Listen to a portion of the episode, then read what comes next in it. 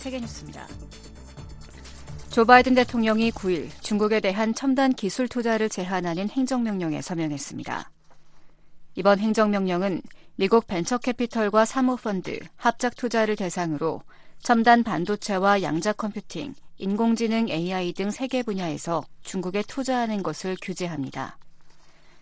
미국의 자본과 전문성으로 중국이 군사 현대화를 지원할 수 있는 기술을 개발하지 못하도록 하고 미국 국가 안보를 지킨다는 이유입니다.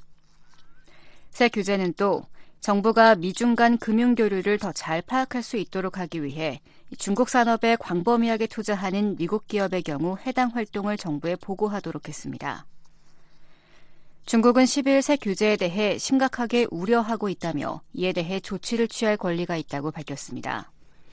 중국 상무부는 성명에서 미국의 이번 행정명령은 기업의 정상적인 운영과 의사결정에 영향을 미치고 국제 경제 및 무역 질서를 훼손한다고 주장했습니다.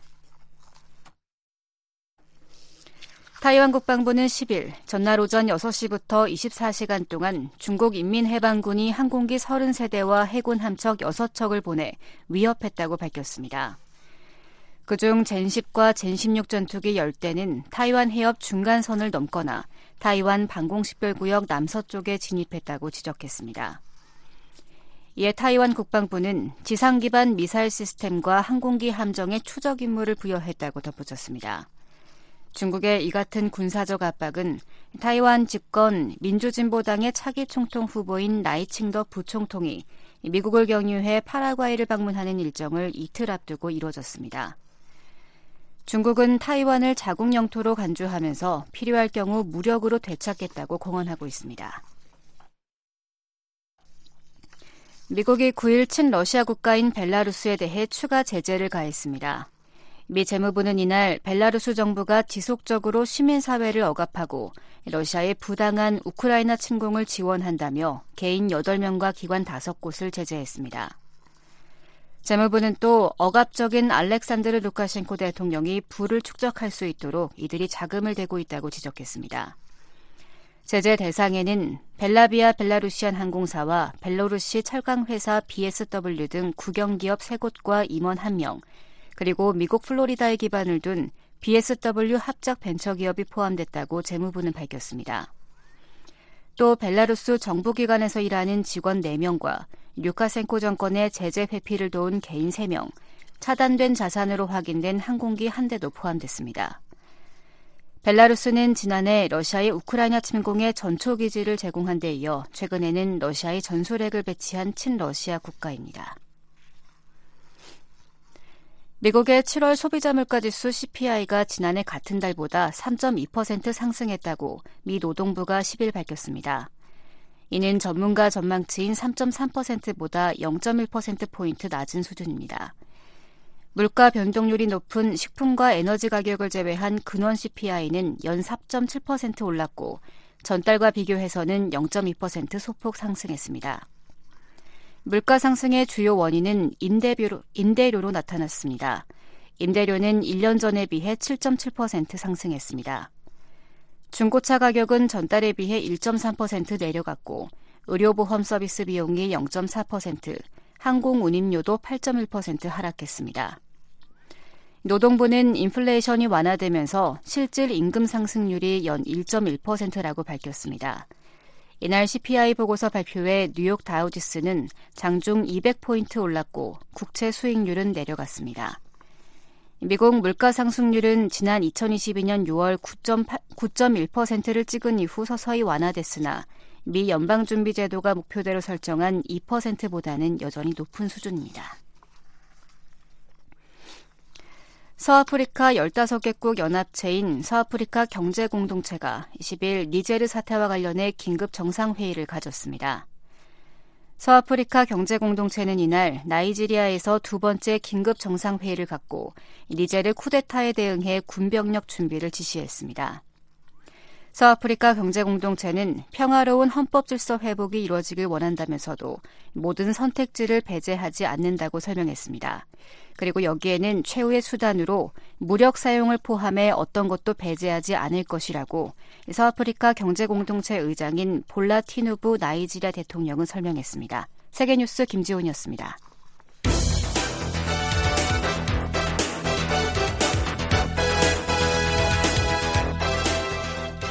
워싱턴 뉴스 광장.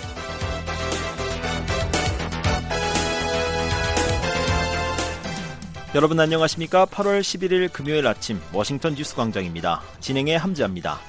먼저 이 시간 주요 소식입니다. 조 바이든 미국 대통령이 다음 주 열리는 미한일 정상회의에서 역사적인 논의를 고대하고 있다고 백악관 고위관리가 밝혔습니다. 미 국무부는 북한의 개성공단 무단 가동 정황과 관련해 기존 제재를 계속 이행할 것이라고 밝혔습니다. 김정은 북한 국무위원장은 미한 연합 연습을 앞두고 노동당 중앙군사위원회 확대 회의를 열어 공세적 전쟁 준비를 강조했습니다. 오늘 북한은 흐리고 전 지역에 비가 내리겠습니다. 아침 최저 기온 15에서 24도, 낮 최고 기온은 21에서 31도로 예상됩니다. 바다의 물결 동해 앞바다 2에서 7m, 서해 앞바다 1에서 3m로 일겠습니다. 첫 소식입니다.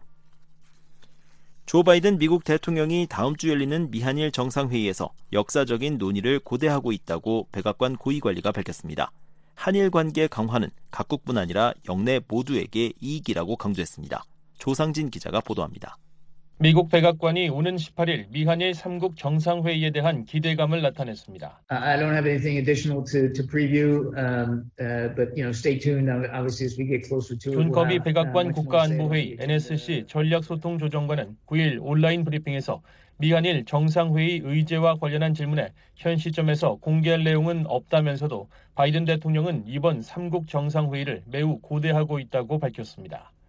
커비 조정관은 이어 미한일 3국 관계의 중요성과 조약 동맹인 한국, 일본과의 양자 관계의 중요성을 강조했습니다. 아울러 일본과 한국도 더욱 긴밀한 양자 관계를 구축하고 있다며 이는 우리에게도 좋은 일이고 그들에게도 좋은 일이며 역내에도 좋은 일이라고 덧붙였습니다. 그러면서 캠프 데이비드에서 정상회의 중에 논의할 것이 엄청나게 많을 것이라고 설명했습니다. 커비 조정관은 또 3국 정상회의가 백악관 등 다른 장소가 아닌 미국 대통령 별장이 있는 캠프 데이비드에서 열리는 이유에 관한 질문에는 그곳이 갖고 있는 역사적 의미를 강조했습니다. Um, as for Camp David, Camp David, as you know, has been uh, a, a historic 캠프 데이비드는 역사적으로 정상회담과 중요한 외교정책 대화의 장소로 사용돼 왔다는 설명입니다. 그러면서 바이든 대통령은 캠프 데이비드에서 기시다 후미오 일본 총리와 윤석열 한국 대통령을 맞아 인도 태평양 지역과 전 세계에 대한 삼국 관계의 중요성 측면에서 역사적인 논의를 고대하고 있다고 강조했습니다. 앞서 커비 조정관은 지난달 29일 미한일 3국 정상회의 개최 소식을 발표하며 3국 정상들이 북한의 지속적인 위협에 대응하고 아세안 및 태평양 도서국과의 관계를 강화하는 등 인도태평양 전역과 영내를 넘어서는 3국 협력 확대에 대해서도 논의할 것으로 기대한다고 밝혔습니다. 바이든 대통령은 지난 5월 일본 히로시마에서 열린 주요 7개국 G7 정상회의 당시 윤 대통령과 기시다 총리를 워싱턴 DC로 초청한 바 있습니다. 미한일이 국제회의 계기가 아닌 별도로 3국 정상회의를 개최하는 것은 이번이 처음입니다. BOA 뉴스 조상진입니다. 미국 국무부는 북한이 개성공단을 무단 가동 중이라는 BOA 보도와 관련해 대북 제재 이행 원칙을 강조했습니다.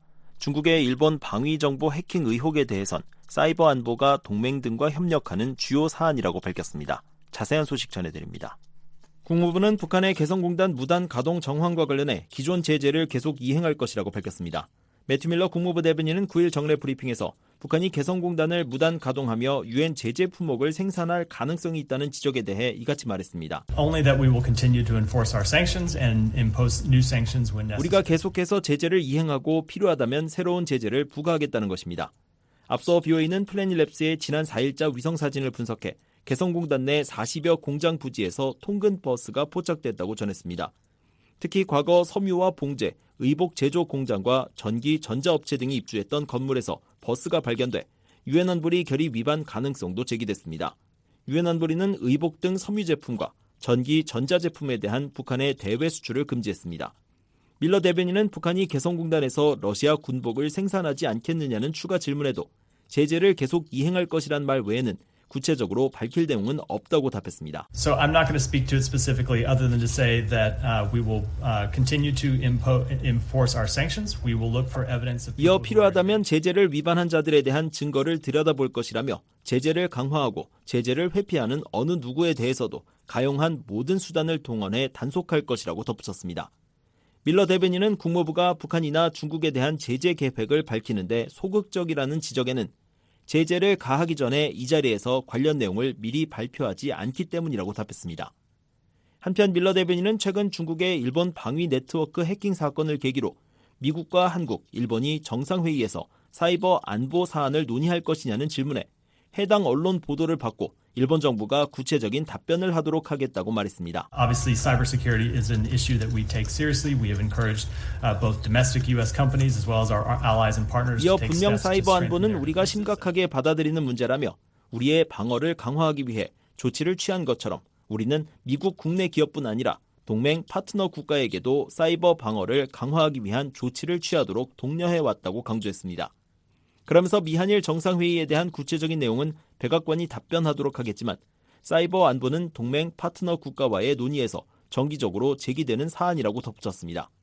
앞서 미국 워싱턴 포스트 신문은 익명의 미 전직 고위 관리 3명을 인용해 중국군 해커들이 2020년부터 일본 방위 네트워크에 접근해 군사 역량과 방위 계획 등의 정보를 수집했다고 보도했습니다. 이에 대해 일본 정부는 8일 워싱턴 포스트 신문의 이 같은 보도와 관련해 어떤 보안 정보 유출도 확인하지 못했다고 밝혔습니다. VOA 뉴스 함지하입니다.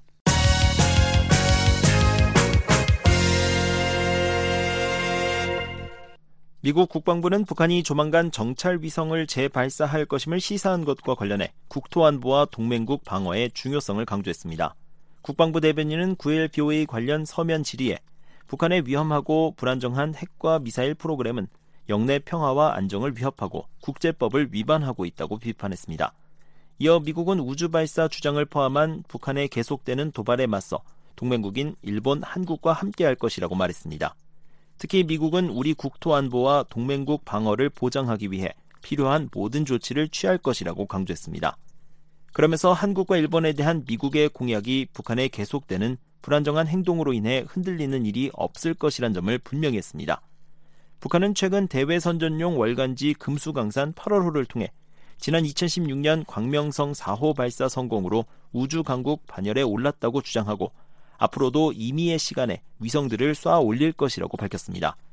앞서 북한은 지난 5월 31일 군사 정찰 위성 만리경 1호를 발사했지만 로켓 엔진과 관련된 문제로 서해에 추락하면서 실패한 바 있습니다. 북한은 즉각 실패를 공식 인정하고 가급적 빠른 기간 내에 제2차 발사를 단행할 것이라고 밝혔습니다.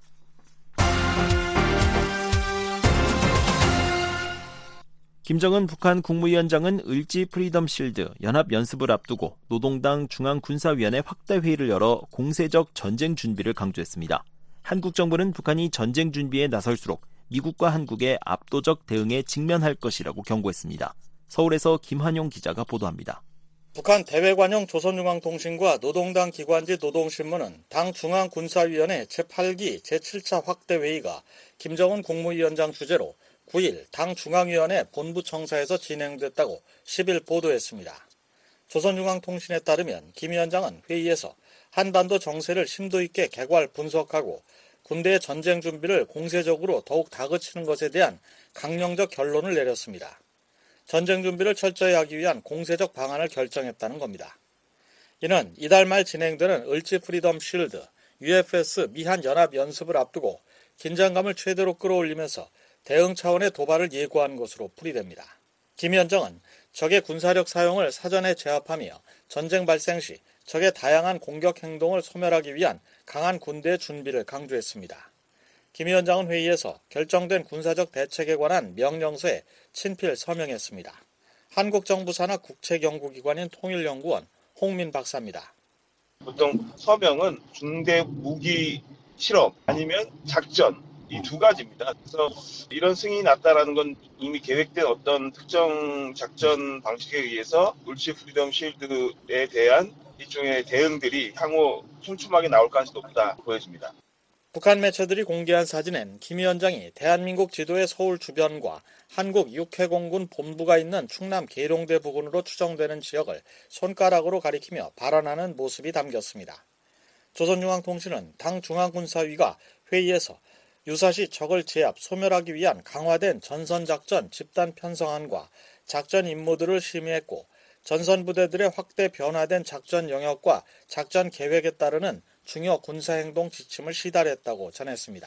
북한군 전방부대의 작전 구역과 작전 계획, 임무 등의 변화가 있는 것으로 추정되지만 구체적인 내용은 공개되지 않았습니다. 민간 연구기관인 한국국방안보 포럼 신종우 사무국장입니다.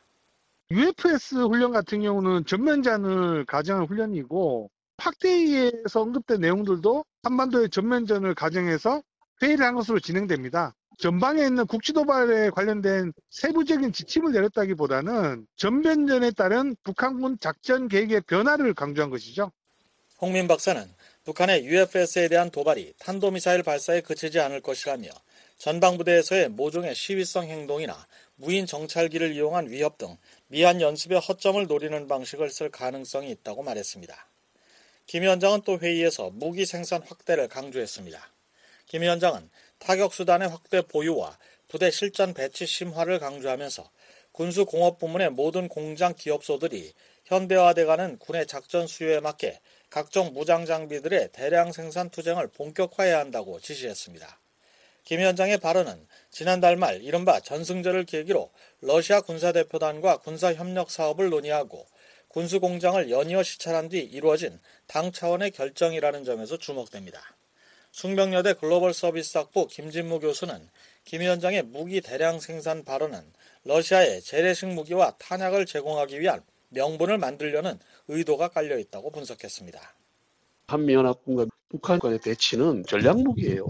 그러니까 그런 차원에서 봤을 때는 이거는 대외적인 어떤 메시지일 뿐이지 실질적인 내용은 러시아에 무기를 제공하기 위해서 생산을 해야긴 해야 되겠는데 그 생산을 하기 위한 빌미를 한미연합의 위협에다가 두고 있다 이렇게 볼 수 있는 거죠. 한국 정부는 북한의 이번 당 중앙군사위 확대 회의가 8월 중 곧 있을 미한 연합훈련에 대한 북한 나름의 대응이라고 평가했습니다.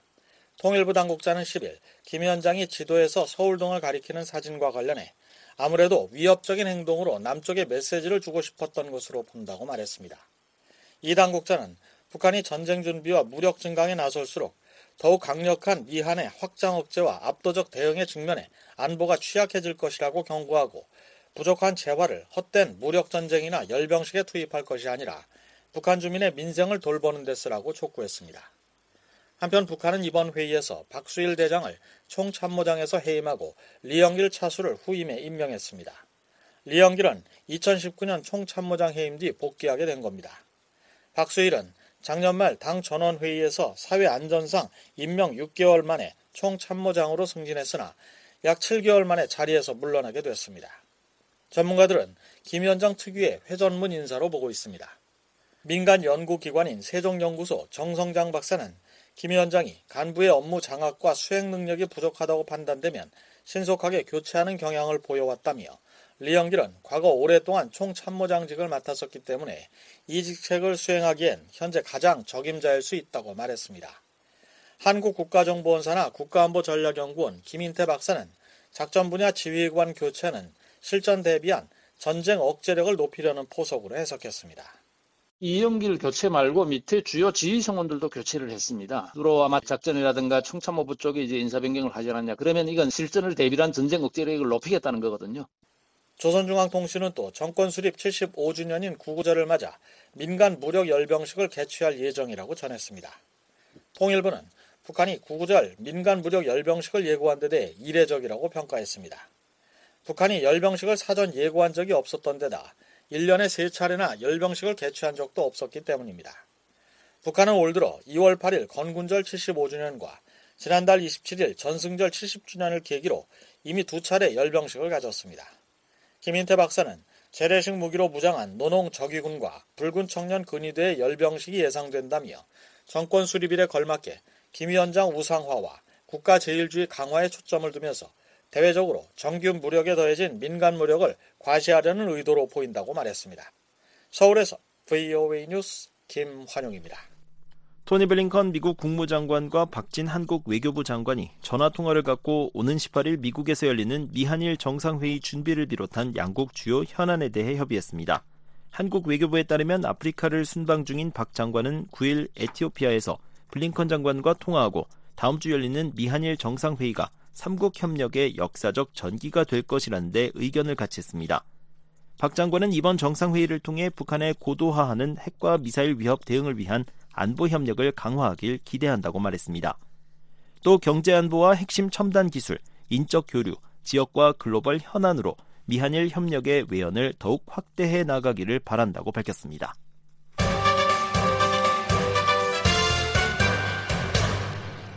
유럽연합은 국방 경제 사업을 언급한 북한에 대해 군사장비 수출입을 금지하는 유엔 안보리 결의를 준수할 것을 촉구했습니다.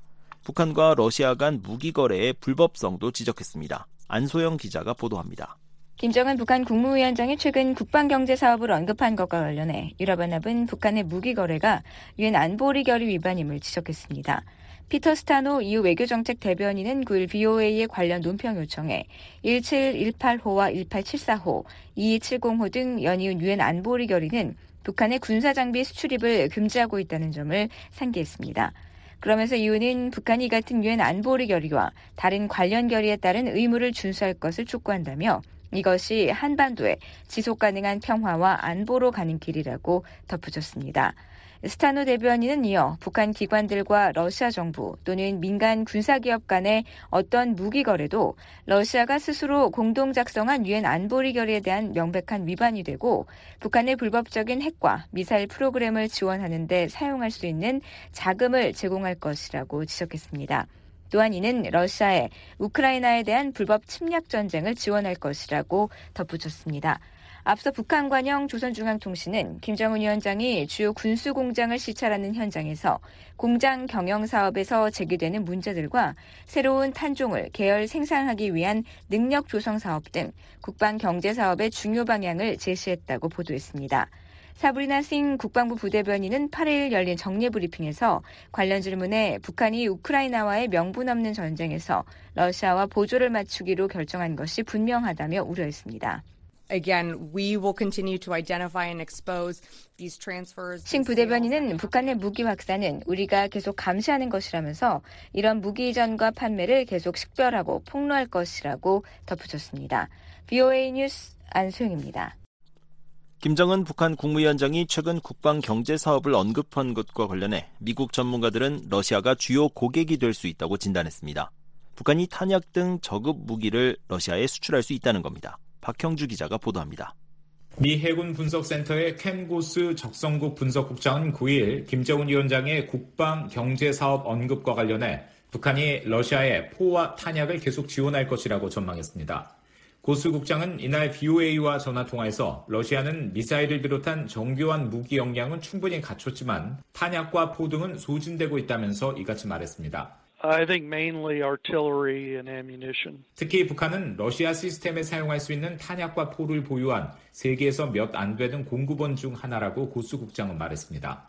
앞서 북한 관영 조선중앙통신은 김 위원장이 지난 3일부터 4일간 주요 군수공장을 시찰하고 초대형 대구경 방사포탄과 저격무기, 전략순항미사일 및 무인공격기 엔진, 미사일 발사대차 생산 공장을 집중적으로 둘러봤다고 6일 보도했습니다. 이어 김 위원장이 현장에서 공장 경영 사업에서 제기되는 문제들과 새로운 탄종을 계열 생산하기 위한 능력 조성 사업 등 국방 경제 사업의 중요 방향을 제시했다고 전했습니다. 이 같은 김 위원장의 언급은 세르게이 쇼이구 러시아 국방장관의 최근 방북과 북한 무기전시회장 방문 이후 이루어져 북한의 대러 무기 수출 가능성을 대외적으로 시사한 것이라는 지적이 나온 바 있습니다. 미 국방정보국 출신인 브루스 벡톨 안젤로 주립대 교수는 러시아 방산업체는 러시아군의 필요를 충족시킬 만큼 빠르게 생산할 수 없다면서 러시아는 자신들의 지원으로 공장이 건설된 북한으로 눈을 돌리고 있다고 설명했습니다. For the Russians, it's not just a war against the Ukrainian military. 벡톨 교수는 러시아군이 우크라이나 군만을 겨냥한 것이 아니라 민간인들의 사기를 꺾기 위해 도시와 마을 등도 공격하는 전술을 사용하고 있다고 지적하며 이런 경우 필요한 무기는 포와 탄약, 경화기 같은 저급 무기라고 설명했습니다. 그러면서 152mm 방사포, 107, 122 다연장 로켓포, 소총과 기관총 등이 현재 러시아가 지금 전쟁에서 사용하는 무기이며 북한에서도 생산하는 무기라고 백톨 교수는 덧붙였습니다. 북한은 실제로 우크라이나 침략 전쟁을 벌이고 있는 러시아에 포와 탄약을 제공한 것으로 미국 정부 등은 파악하고 있습니다. 특히 미국 정부는 북한이 러시아에 더 많은 군사 장비를 인도하려고 계획하고 있는 것에 대해 우려하고 있습니다. 사브리나 싱 국방부 부대변인은 8일 브리핑에서 북한과 러시아 간의 어떤 무기 거래도 유엔 안보리 결의를 위반하는 것이라며 이는 매우 우려스러운 일로 우리는 이를 계속 감시할 것이라고 말했습니다. 국방 전문가인 브루스 베넷 랜드 연구소 선임 연구원은 러시아가 주로 이란에 의존하는 드론을 북한이 제공할 가능성도 있다고 말했습니다. 베넷 선임 연구원은 북한이 전승절 기간 미국의 무인 정찰기 글로벌 호크, 리퍼 등과 외형이 비슷한 무인기를 공개한 점을 지적했습니다. 베넷 연구원은 러시아는 이란에서 드론을 구매하고 있지만 대러 경제 제재로 인해 러시아의 경화 가치가 떨어지면서 이란제 드론을 계속 구매할 수 없거나 구매 능력이 제한적일 수 있다고 설명했습니다. 따라서 러시아가 일정 부분을 북한에서 구매할 수 있다는 관측입니다. 베넨 연구원은 이와 함께 북한은 무기와 함께 무기의 성능과 결함 등을 모니터할 전문 인력도 보낼 것이라며 우크라이나 전쟁은 북한엔 훌륭한 무기 시험장일 것이라고 덧붙였습니다. 전문가들은 북한이 러시아에 대한 이런 무기 제공 대가로 경화, 유류와 식량, 무기 기술 지원 등을 언급했습니다. 미 해군 분석센터의 고수 국장은 북한의 요구에 따라 일정 부분은 금전적인 형태로 지급될 것이라고 내다봤습니다. Well, I suspect that there would be some monetary uh, exchange that they would be paying. 고수 국장은 북한 경제가 어렵고 강력한 제재를 받고 있다는 점을 지적하면서 북한 정권은 무기 산업과 경제 운영에 필요한 재원이 필요하다고 덧붙였습니다. 랜드 연구소의 베넷 선임 연구원은 러시아는 제재로 유류 수출에 어려움을 겪고 있다면서 북한이 러시아로부터 유류 공급을 반길 것이라고 말했습니다. The North Koreans will be very happy to get oil. 이와 함께 핵무기 소형화 기술과 함께 북한 정권이 현재 의지를 보이고 있는 군 정찰 위성 관련 기술 등 기술 지원도 가능하다고 말했습니다. 북한은 첨단 핵무기 개발을 추구하고 있으며 러시아는 북한이 보유한 것보다 훨씬 더 발전된 핵무기 기술을 많이 보유하고 있다는 것입니다. 안젤로 주립대의 백톨 교수는 식량과 유류 지원과 함께 한국과 미국을 위협하는 데 사용할 수 있는 새로운 시스템을 개발하도록 지원함으로써 러시아가 북한에 보상할 것이라고 진단했습니다. 또한 러시아의 기술 지원이 이미 이루어지고 있다고 말했습니다. 백톨 교수는 북한판 이스칸데르로 불리는 단거리 탄도미사일 KN-23 등 각종 신형 무기를 거론하며 북한은 이를 개발할 정교한 재원도 없고 훈련이나 교육도 받지 못했다고 지적했습니다. 제3자의 지원 없이는 불가능하다는 것입니다. 백톨 교수는 재무부 등 미국 정부가 북한의 탄도미사일 개발과 관련해 러시아 업체를 제재한 사실을 거론하며 러시아가 북한의 미사일 기술을 지원한다는 방증이라고 말했습니다. 한편 에반스 리비어 전 국무부 동아태 담당 수석 부차관보는 북한은 러시아, 중국과의 관계를 크게 강화하기로 전략적 결정을 내렸다고 말했습니다. 북한은 러시아의 우크라이나 침공을 지지함으로써 모스크바와의 연대를 과시하고 타이완에 대한 미국의 정책을 비판함으로써 중국과의 연대를 과시하기 위해 모든 노력을 기울이고 있다는 것입니다. 리비어 전 수석 부차관보는 그러면서 북한은 그 대가로 러시아와 중국으로부터 경제, 식량, 기술 지원은 물론 유엔 안보리에서 이들의 지지를 받을 것으로 기대한다고 말했습니다. VOA 뉴스 박형주입니다. 북한이 폭파한 개성공단 내 남북 공동연락소 건물의 잔해가 상당 부분 정리되고 그 앞에 용도를 알 수 없는 대형 구조물이 설치된 것으로 나타났습니다. 공단 내 북측 시설이 일부 철거되고 길목에 차량 통행 차단 시설이 들어서는 등의 변화도 확인됐습니다. 자세한 소식 전해드립니다. 개성공단 내 남북 공동연락사무소 건물 주변에서 또다시 변화가 관측됐습니다. 이달 4일 플래닛랩스가 촬영한 위성사진에는 남북 공동연락사무소와 개성공단 종합지원센터 건물 주변에 흩어져 있던 건물 잔해가 상당 부분 사라진 장면이 보입니다. 북한은 지난 2020년 6월 개성공단 내 이들 두 개 건물을 폭파한 뒤 최근까지 잔해를 그대로 방치해왔습니다. 이후 올해 4월 말 BOA는 북한이 잔해 정리 작업에 나선 정황을 포착했는데 약 3개월 만에 건물 주변 일부 공간을 제외하고 대부분의 잔해가 치워진 것으로 나타난 것입니다. 특히 위성사진의 촬영 각도로 인해 건물 바로 앞 상황은 확인할 수 없었지만 기존의 잔해로 뒤덮인 주차장이 선명한 주차선을 드러낸 점 등으로 미뤄볼 때 정리 작업이 막바지에 접어든 것으로 유추해 볼 수 있습니다. 또 건물 앞 도로변에 쌓인 건물 잔해도 그 양이 눈에 띄게 줄었으며 잔해가 쌓여 있던 자리에 푸른 잔디가 돋아난 곳도 있습니다. 정리 작업이 상당 부분 진행된 것으로 해석할 수 있는 대목입니다. 흥미로운 점은 이들 건물 앞 도로에 알파벳 L 모양의 구조물이 설치됐다는 점입니다. 현재 이 구조물은 한쪽 면이 도로의 양쪽 통행로를 막고 90도 각도로 연결된 또 다른 면이 도로의 끝부분과 맞닿은 형태로 세워져 있습니다. 짧은 면과 긴 면의 길이는 각각 10m와 25m로 측정됐고 구조물 바로 옆으로는 그림자가 드리워져 있습니다. 이 구조물의 크기가 작지 않다는 의미입니다. 또 구조물 아래에 차량이 다닐 수 있는 공간이 있는지 등은 판독이 불가능하지만 만약 차량 통행이 어려운 상태라면 개성공단 내 주요 도로 중 한 곳인 이곳을 이 구조물이 막고 있다는 의미가 됩니다. 현재로선 이 구조물의 용도나 설치된 목적 등은 알 수 없습니다. 개성공단에서 변화가 관측된 곳은 또 있습니다. 개성공단 서쪽 북측 관리 지역에 있던 건물 약 7개 동이 철거된 것으로 나타난 것입니다. 이 지대는 한국 측 공장에서 불과 약 130m 떨어진 곳으로 주변엔 북한 측 지도 총국 사무소와 현대아산 사무소 건물이 자리하고 있습니다. 북한은 개성공단이 폐쇄된 2016년 이후 이곳에서 별다른 움직임을 보이지 않았는데 최근 건물 여러 동을 일시에 철거한 것입니다. 특히 이 건물은 지난 4월까지 있었던 것으로 나타나 철거 시점은 올해 4월과 이달 3일 사이로 추정됩니다. 개성공단 남동쪽 끝자락에는 차량 통행 차단을 위한 것으로 보이는 구조물이 설치됐습니다. 구조물은 개성공단의 한국 방면 출입구에서 곧바로 연결되는 도로에 자리했습니다. 이전까진 한국 방면 출입구를 통과한 차량이 개성공단에 바로 진입할 수 있는 구조였지만 이제는 이 구조물을 한 번 더 거쳐야 하는 형태로 바뀐 것입니다. 또 이 구조물 바깥쪽 바로 앞에는 개성공단 옆 마을로 이어지는 도로가 있습니다. 이에 따라 마을 주민들이 개성공단을 출입하기 위해선 이제부터 차단 시설을 거쳐야 합니다. 앞서 비어있는 개성공단 남단 약 1에서 2km 지대에 있던 단층 주택 약 170개가 철거되고 해당 지대 중 일부에 아파트 형태의 건물이 새롭게 들어섰다고 전한 바 있습니다. 이 마을에서 개성공단까지는 한 도로로 연결되는데 이 도로의 끝부분에 이번에 새로운 차량 차단용 구조물이 발견된 것입니다. 따라서 새롭게 건설된 아파트 형태의 건물과 이 구조물 사이의 연관성이 주목됩니다. 개성공단은 남북교류 활성화를 목적으로 지난 2005년 가동을 시작했으며 이후 120여 개 한국 기업체가 입주해 최대 5만 명에 이르는 북한 근로자를 고용하기도 했습니다. 그러나 2016년 2월 한국 정부는 북한의 핵과 장거리 미사일 시험 등을 이유로 공단 가동 중단을 결정했습니다. 이후 북한은 한국 측 자산에 대한 전면 동결을 선언했으며 지난 2020년엔 한국 탈북민 단체의 대북 전단 살포를 문제 삼으며 개성공단 내 남북 공동연락사무소를 폭파했습니다. 앞서 비어있는 8일 개성공단 내 40여 공장 부지에서 통근 버스가 포착됐다고 전한 바 있습니다.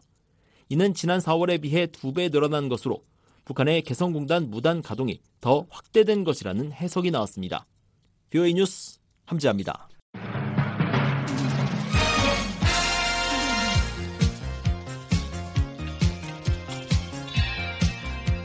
새 아침 새로운 뉴스로 여러분을 찾아갑니다. 워싱턴 뉴스 광장.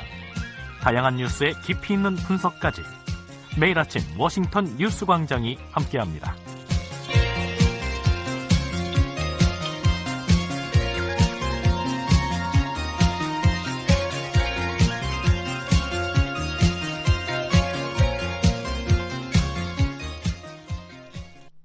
미국과 한국 등 74개 핵확산 금지 조약 NPT 당사국들이 북한의 핵 개발이 국제 평화에 대한 위협이라며 강력 규탄했습니다.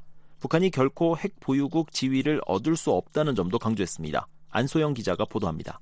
오스트리아 빈 국제회의장에서 9일 열린 제11차 핵확산 금지 조약 평가회의 제1차 준비위원회에서 미국, 한국, 일본 등 74개국이 북한의 핵과 미사일 개발을 강력 규탄하는 공동 성명을 발표했습니다. 74개국은 프랑스의 카밀 푸티 군축대사가 발표한 공동성명에서 NPT 당사국인 우리는 북한의 계속된 불법 핵과 탄도미사일 프로그램 개발을 우려한다며 여기에는 2022년 이후 북한이 전례 없는 빈도와 방식으로 탄도미사일을 발사하고 탄도미사일 기술을 이용한 소위 위성을 발사한 것이 포함된다고 밝혔습니다. We, state parties to the 그러면서 이는 다수의 유엔 안보리 결의들에 대한 명백한 위반이라고 지적했습니다. 74개국은 북한의 핵무기, 기타 대량 살상 무기와 운반 수단, 그리고 2차 확산은 지역과 국제 평화 안보에 대한 명백하고 심각한 위협이며 국제 비확산 체제를 훼손하기에 시급히 해결해야 한다고 밝혔습니다.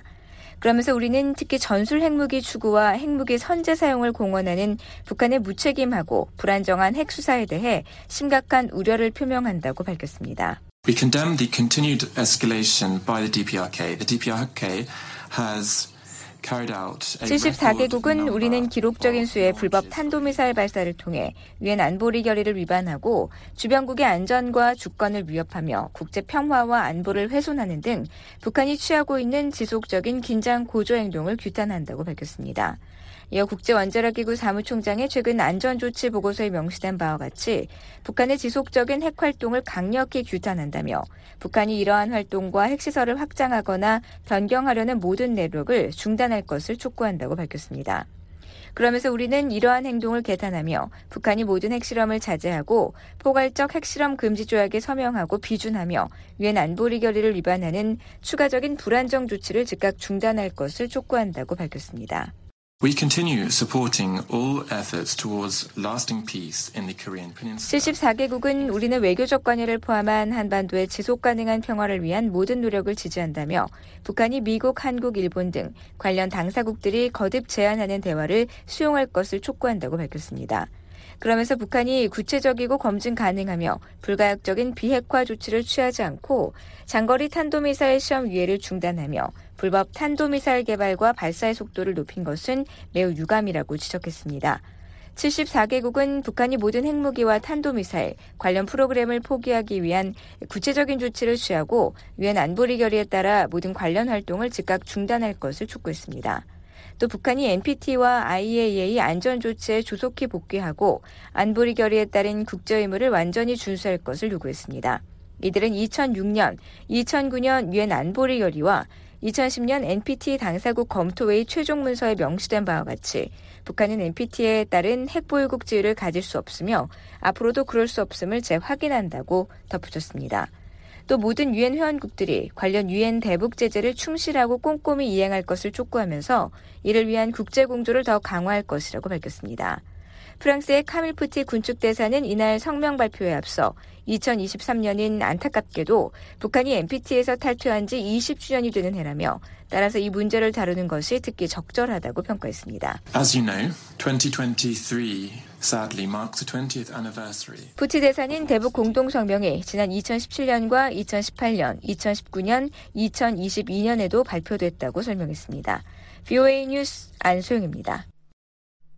미국의 핵 비확산 담당 고위 관리가 북한의 일방적인 NPT 탈퇴를 비판했습니다. 한국은 북한이 탈퇴 조항을 악용해 핵 개발에 나섰다고 지적했습니다. 조은정 기자가 보도합니다.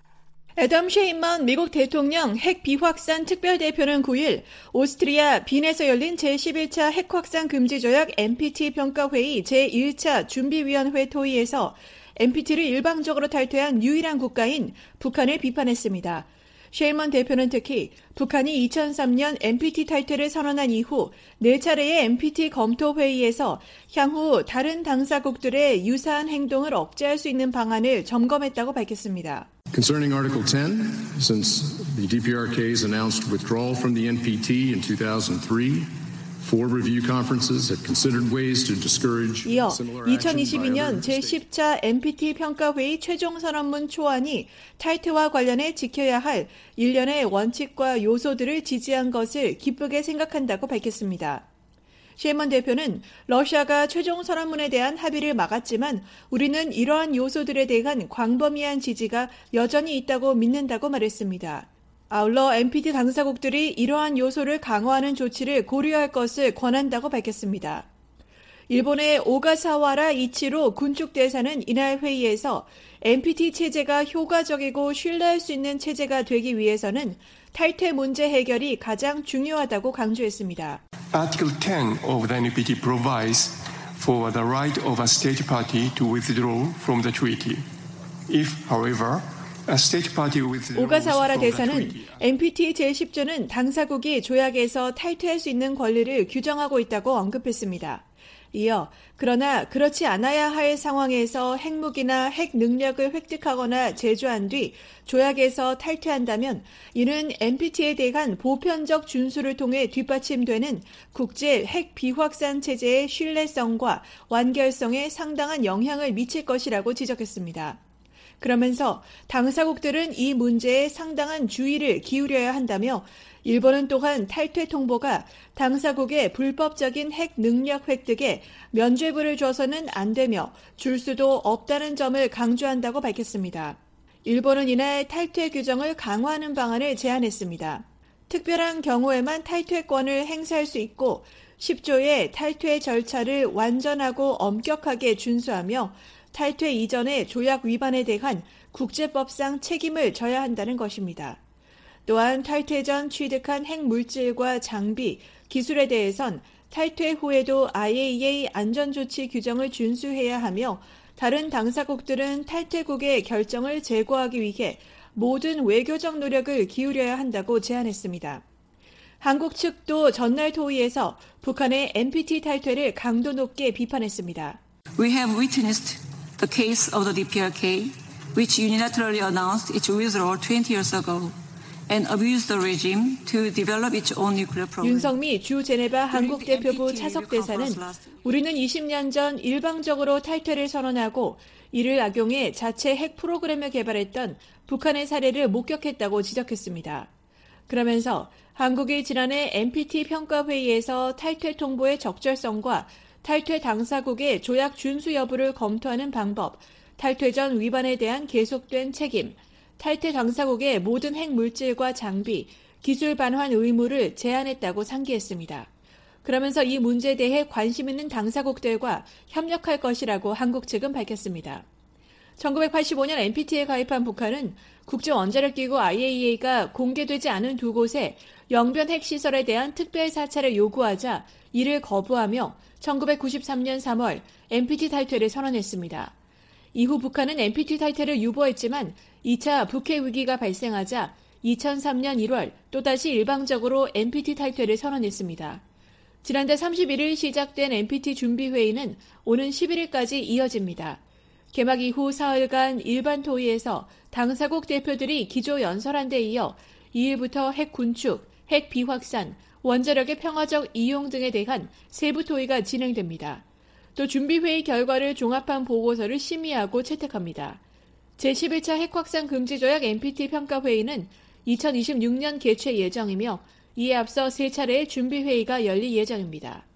NPT 평가회의는 핵무기 보유국과 비보유국들이 조약 이행 상황 점검을 위해 개최하는 국제회의로 5년마다 개최됩니다.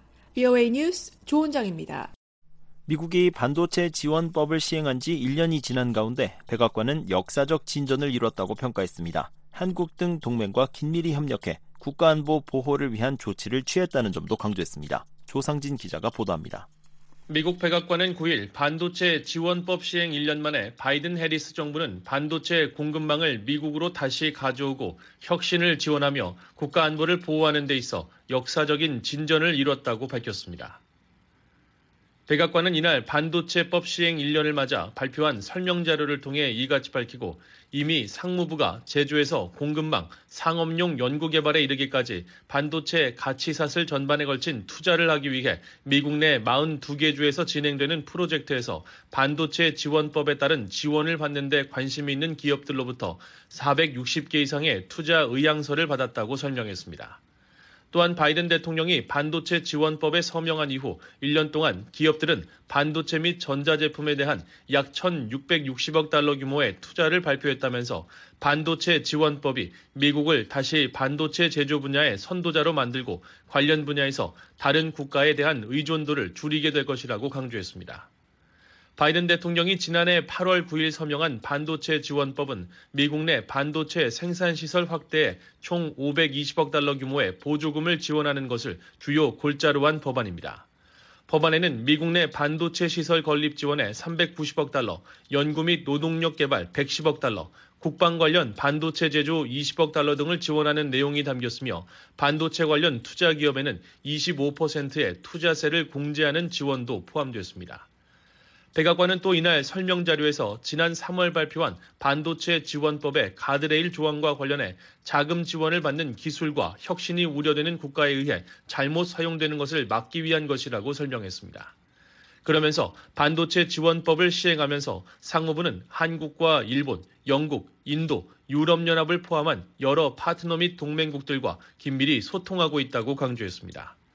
아울러 미국은 파트너 및 동맹국들과 협력해 정부의 인센티브 프로그램을 조정하고 탄력적인 국가 간 반도체 공급망을 구축하며 차세대 기술 개발을 위한 지식 교류 및 협력을 촉진하고 국가 안보를 보호하기 위한 안전장치를 구현하고 있다고 덧붙였습니다. 앞서 미 상무부는 지난해 자국의 반도체 공장을 세우는 기업에 보조금을 지급하는 조건으로 내건 가드레일 조항의 세부 내용을 공개했습니다.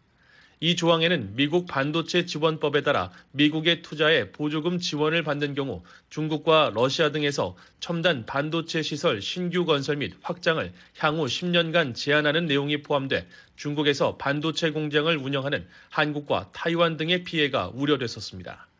그러나 상무부는 지난 3월 관련국과의 협의를 통해 미국 정부의 반도체 보조금을 받는 기업이 향후 10년 동안 중국에서 첨단 반도체 생산 능력을 5%, 범용 반도체 생산 능력을 10% 이상 확장해서는 안 된다는 내용의 수정된 가드레일 규정을 발표했습니다.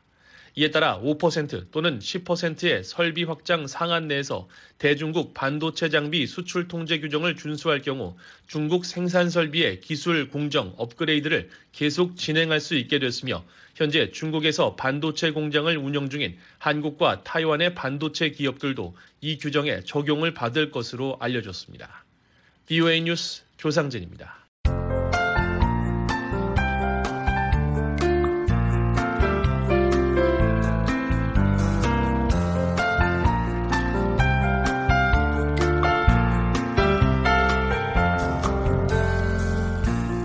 한국 기상청 제공 자세한 날씨 정보입니다.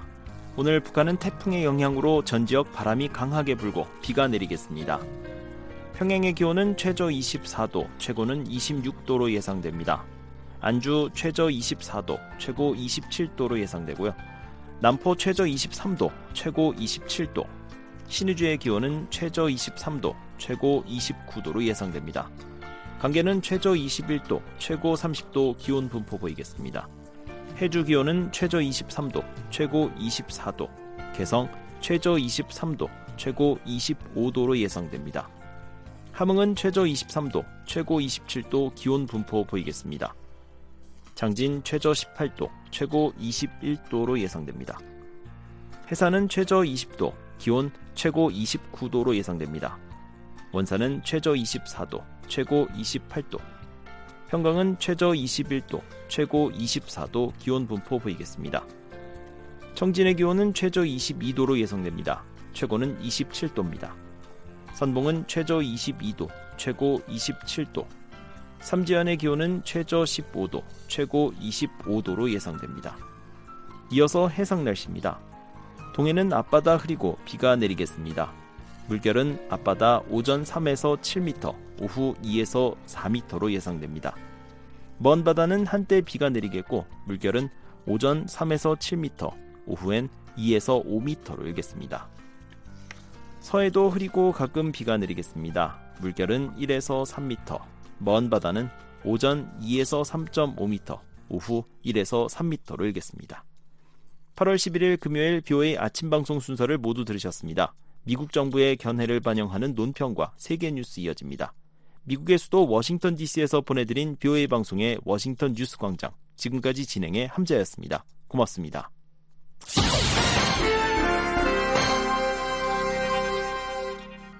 미국 정부의 견해를 반영하는 논평입니다. 미국은 인도 태평양 국가이며 우리는 자유롭고 개방적이고 서로 연결되어 있으며 번영하고 안전하고 회복력이 있는 지역을 유지하기 위해 동맹국과 파트너들과 친구들의 집단적인 역량을 구축하는 데 전념하고 있다고 대니얼 크리튼 브링크 국무부 동아태 차관보가 말했습니다.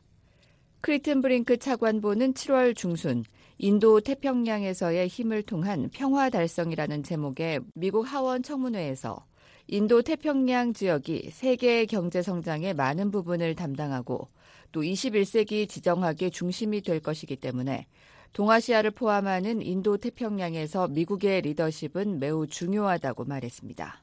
We have an Indo-Pacific strategy of which China is a part and not the other way around. That said, 크리튼 브링크 차관보는 우리는 중국과 반대가 아닌 중국이 이 지역의 일부가 되는 인도 태평양 전략을 가지고 있다고 말했습니다.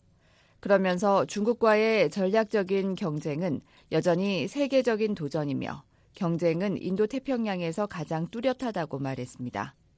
그래서 미국의 중국 접근법에는 투자와 조정, 경쟁으로 구성된 전략이 포함될 것입니다. 크리튼 브링크 차관보는 우리는 미국 내 강점이 되는 분야에 투자하고 있으며 해외에서는 동맹국과 파트너와 협력하고 있고 우리의 이익을 방어하기 위해 중국과 경쟁하고 있다고 말했습니다. Our objective is not to change the PRC, but rather to shape the strategic environment in which it operates. 크리튼 브링크 차관보는 우리의 목표는 중국을 변화시키는 것이 아니라 그것이 운영되는 전략적인 환경을 만들어 미국과 동맹국과 파트너들 그리고 우리가 공유하는 이익과 가치의 균형을 구축하는 것이라고 말했습니다. 그럼에도 불구하고 크리튼 브링크 차관보는 우리는 또 타이완 해협 전체의 평화와 안정을 유지하는데 전념하고 있다고 말했습니다. Our one China policy, which has remained consistent, has helped to maintain cross-strait peace and stability for the past 40 years. 크리튼 브링크 차관보는 우리의 일관된 하나의 중국 정책은 지난 40년 동안 국가 간의 평화와 안정을 유지하는 데 도움이 됐다며 타이완 관계법에 따라 미국은 타이완이 충분한 방어 능력을 유지하게끔 계속 지원할 것이라고 말했습니다. 그러면서 미국의 안보는 공동의 도전 과제를 해결하고 초국가적인 위협에 대한 회복력을 구축하기 위해 동맹국과 파트너들과 협력하는 데 달려 있다고 말했습니다. 또 이 지역에서 미국의 역할은 그 어느 때보다 지속적일 것이라며 우리의 동맹국과 파트너들은 기존의 노력에 더해 자원이 계속 제공되기를 기대하고 있다고 강조했습니다. 미국 정부의 견해를 반영한 논평이었습니다. 이에 대해 의견이 있으신 분은 편지나 팩스, 전자메일을 보내주시기 바랍니다. 주소는 Voice of America, 약자로 VOA를 쓰신 뒤 코리안 서비스, 주소 330 Independence Avenue, SW, 워싱턴 DC 20237 USA입니다. 전자메일은 korean at voanews.com으로 보내주시기 바랍니다. BOA 방송은 www.boakorea.com으로 접속하시면 다시 들으실 수 있습니다. 다시 듣고 싶은 프로그램이나 방송 원고를 보기 원하시는 분은 www.boakorea.com을 방문하시기 바랍니다.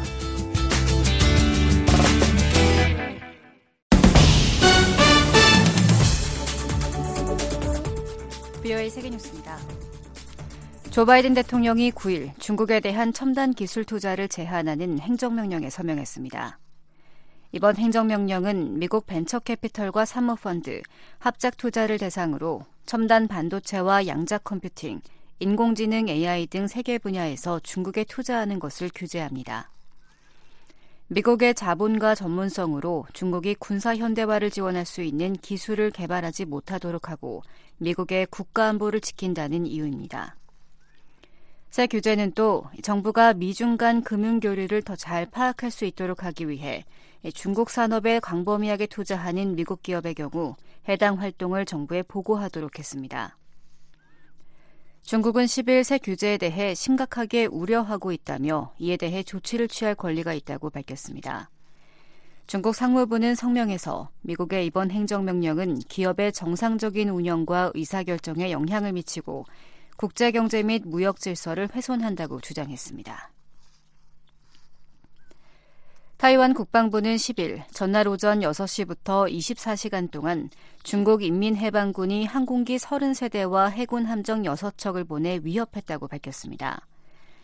그중 젠10과 젠16 전투기 10대는 타이완 해협 중간선을 넘거나 타이완 방공식별구역 남서쪽에 진입했다고 지적했습니다. 이에 타이완 국방부는 지상 기반 미사일 시스템과 항공기 함정에 추적 임무를 부여했다고 덧붙였습니다.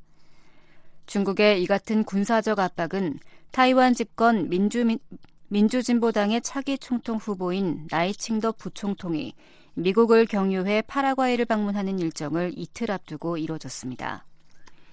중국은 타이완을 자국 영토로 간주하면서 필요할 경우 무력으로 되찾겠다고 공언하고 있습니다. 미국이 9일 친러시아 국가인 벨라루스에 대해 추가 제재를 가했습니다. 미 재무부는 이날 벨라루스 정부가 지속적으로 시민사회를 억압하고 러시아의 부당한 우크라이나 침공을 지원한다며 개인 8명과 기관 5곳을 제재했습니다.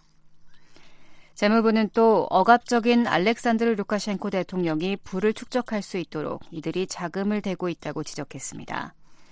제재 대상에는 벨라비아 벨라루시안 항공사와 벨로루시 철강회사 BSW 등 국영기업 3곳과 임원 1명, 그리고 미국 플로리다에 기반을 둔 BSW 합작 벤처기업이 포함됐다고 재무부는 밝혔습니다.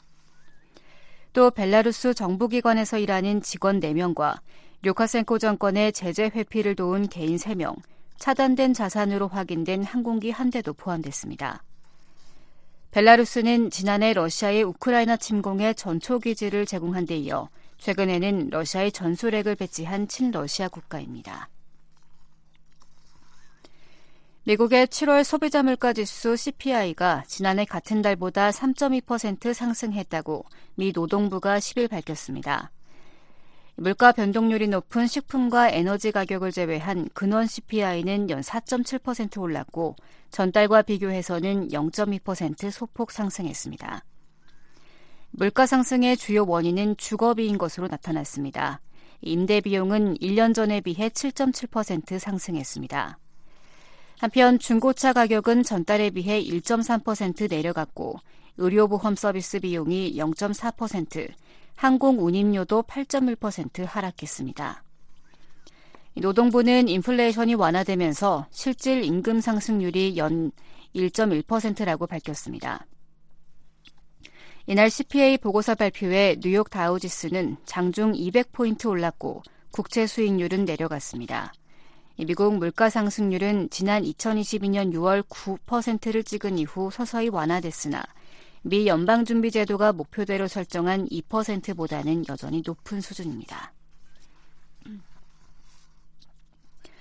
서아프리카 15개국 연합체인 서아프리카 경제공동체가 10일 니제르 사태와 관련해 긴급 정상회의를 가졌습니다. 서아프리카 경제공동체는 이날 나이지리아에서 두 번째 긴급 정상회의를 갖고 니제르 쿠데타에 대응해 군병력 준비를 지시했습니다. 서아프리카 경제공동체는 평화로운 헌법 질서 회복이 이뤄지길 원한다면서도 모든 선택지를 배제하지 않는다고 설명했습니다.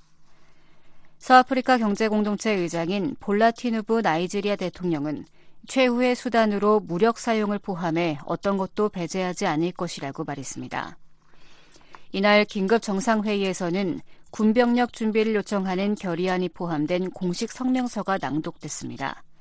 다음 성명서는 군병력 투입을 위한 자금 조달 방법이나 참여국, 병력 규모 등에 대해서는 설명하지 않았습니다. 또 서아프리카 경제공동체는 민주적으로 선출된 모하메드 바줌 니제르 대통령의 복귀를 방해하는 자들에 대한 여행 규제와 자산 동결 등 제재를 강화할 것이라고 강조했습니다. 한편 니제르 군부는 어떤 군사적 개입이 있으면 인질로 잡힌 바줌 대통령을 처형할 것이라고 경고했습니다. 세계뉴스 김지원이었습니다. 지금까지 여러분께서는 BO의 아침 방송을 들으셨습니다. 매일 새벽 4시부터 6시까지 보내드리는 BO의 아침 방송은 단파 5875, 7365, 7465kHz로 들으실 수 있습니다. 또 매일 저녁 한반도 시각 8시부터 자정까지 보내드리는 BO의 저녁 방송은 중파 1188kHz로 들으실 수 있습니다. 밤 9시부터 10시까지 단파 9350, 9490, 12,080kHz, 밤 10시부터 11시까지는 단파 9,350, 12,045, 12,080kHz, 밤 11시부터 자정까지는 단파 9405, 12045, 12080kHz로 들으실 수 있습니다. 한반도 시각 새벽 4시부터 6시까지는 단파 5875, 7365, 7465kHz. BO의 새벽 방송은 2시부터 3시까지 중파 1566kHz로 들으실 수 있습니다. 함께 해주신 여러분 고맙습니다. 다음 방송 시간까지 안녕히 계십시오.